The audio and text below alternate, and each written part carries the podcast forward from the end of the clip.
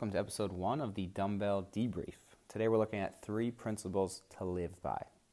Before getting into that topic, let's go ahead and fill you in on what you can expect to learn from this podcast, as well as the reason why I'm starting this podcast.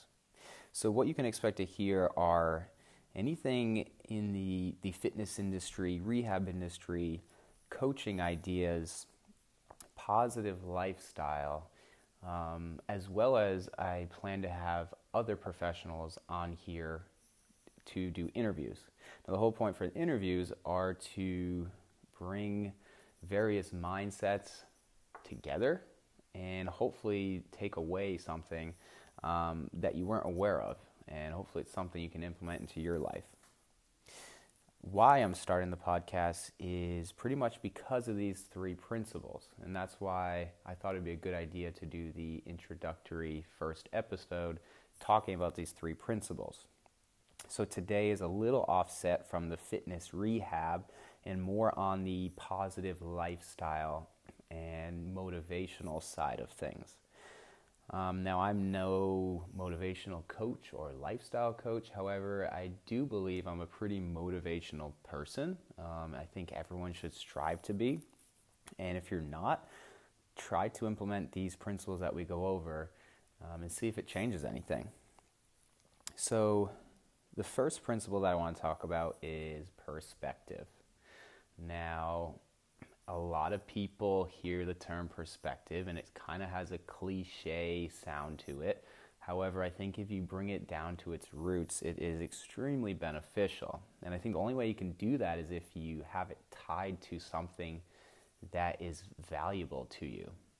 So I have a little bit of an, extreme scenario, but again, it's worked for me. And it's anything I say, I'm, I'm never saying you have to do. I'm just showing you examples of things that I do in my life that's, that's helped me live a better life.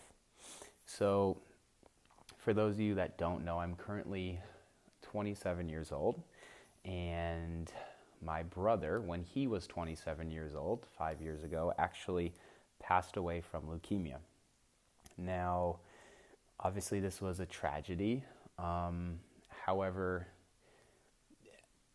you can only do as much as you can, but it's it's really what do you do after and how how do you change your life to live a better life after going through such a tragic event? Well, perspective for me.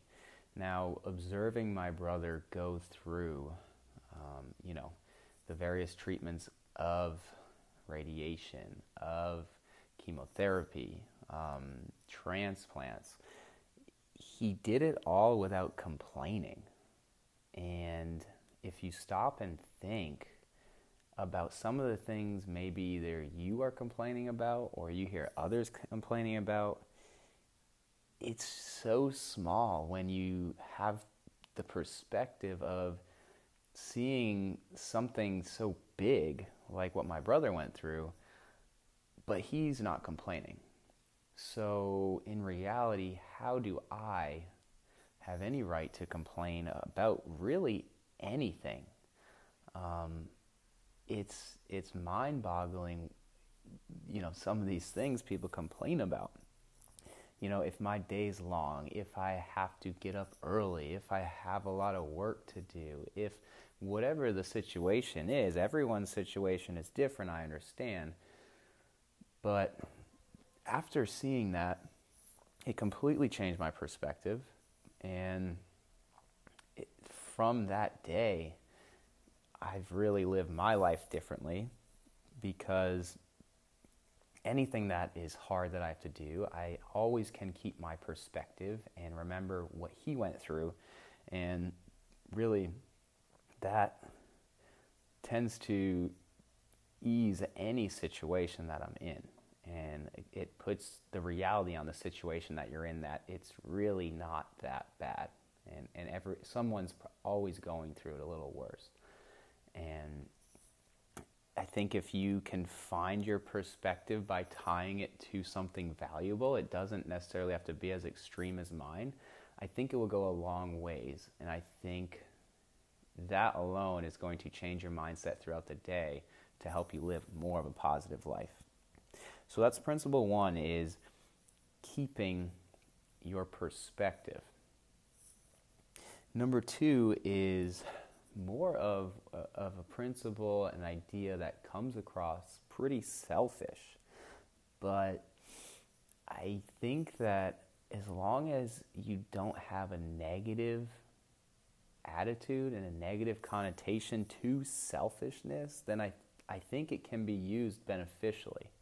Now, I hope you don't take that the wrong way, but really, I think for principle two, use it and you'll you'll understand more about what I'm talking about. So number 2 is to stop caring about what others think or stop caring about others' opinions. It is insane the society we live in that people aren't living their own lives. They're living lives, their lives for others. And you could fill in the blank for who others is. This could be family, this could be boyfriend, girlfriend, husband, wife. A lot of people don't even realize they're doing things just to please others. Or, uh, even a better scenario is they are not doing things because they are worried about what others are going to say or what they're going to think or how they'll react.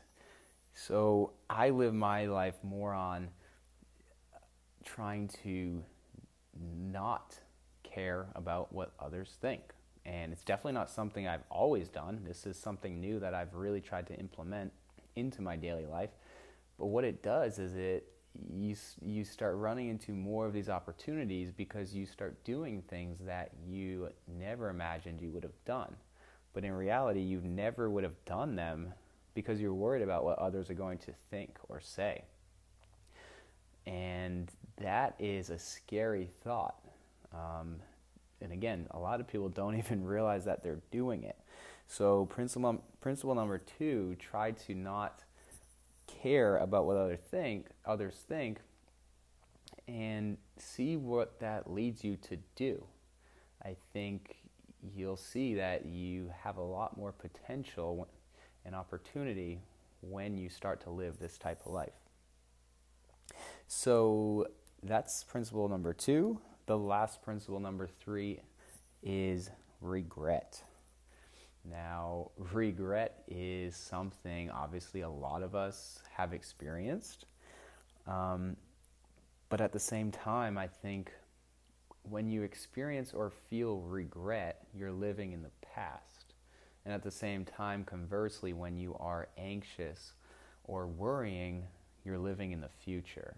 So let's try to bring it back to the present where people tend to be happy in the very present moment.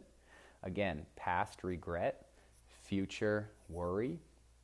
Let's go in balance in between that and find happiness.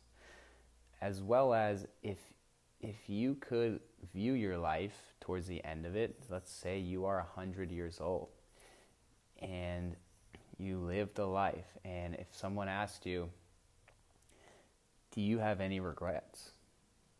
And if your answer is yes, if you are on a course of life where you think you're going to regret something, I urge you to come to the present moment and think about that my day-to-day life that I'm doing. Am I going to regret something in the future? Me not taking that job, me not looking for a different place to live. Uh, whatever the situation is, try to set your life up for no regret.